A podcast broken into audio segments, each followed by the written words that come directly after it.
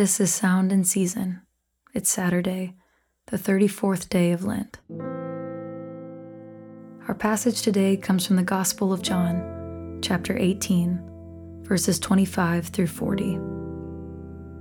Now Simon Peter was standing and warming himself, and they said to him, You also are not one of his disciples, are you? He denied it and said, I am not.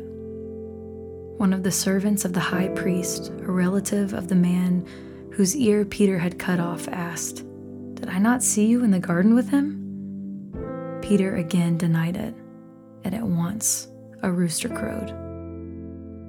Then they led Jesus from the house of Caiaphas to the governor's headquarters.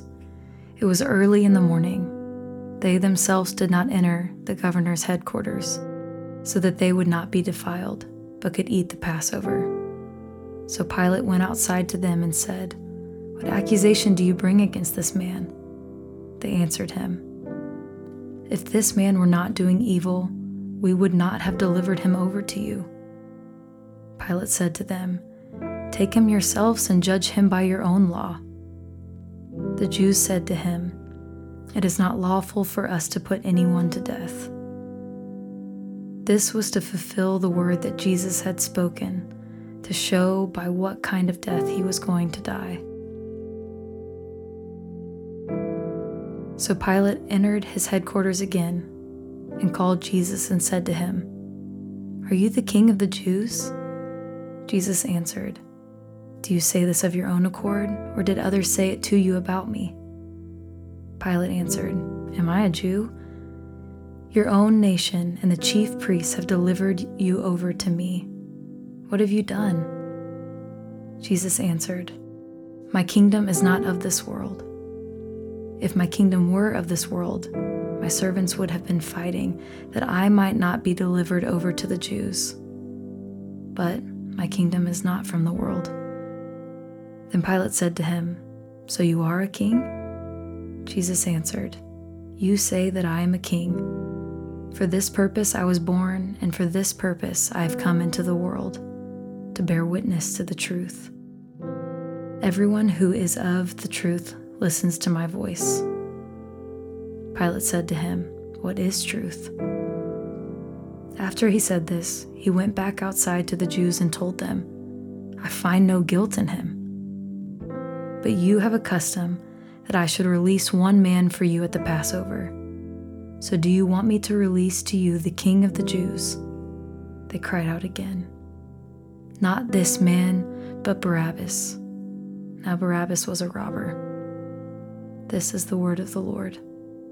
Thanks be to God. A mighty king, whose kingdom is not of this world his power and authority are honored in the heavenly places.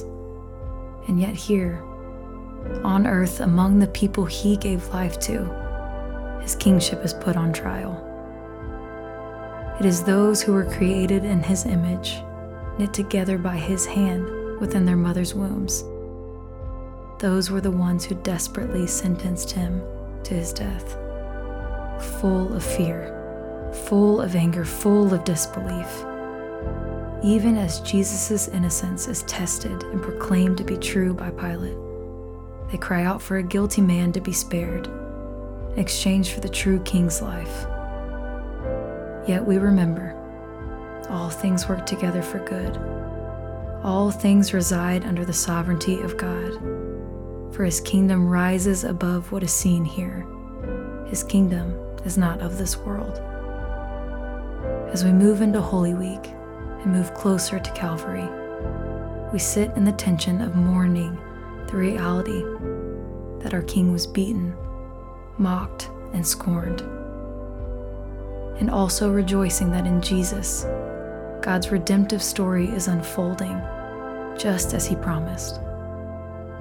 We look to this week with humbled hearts, knowing that the Father's love for His people was so deep that He sent His Son to restore the brokenness, to bring his kingdom to this earth, so that one day every knee shall bow, every tongue confess that Jesus is Lord.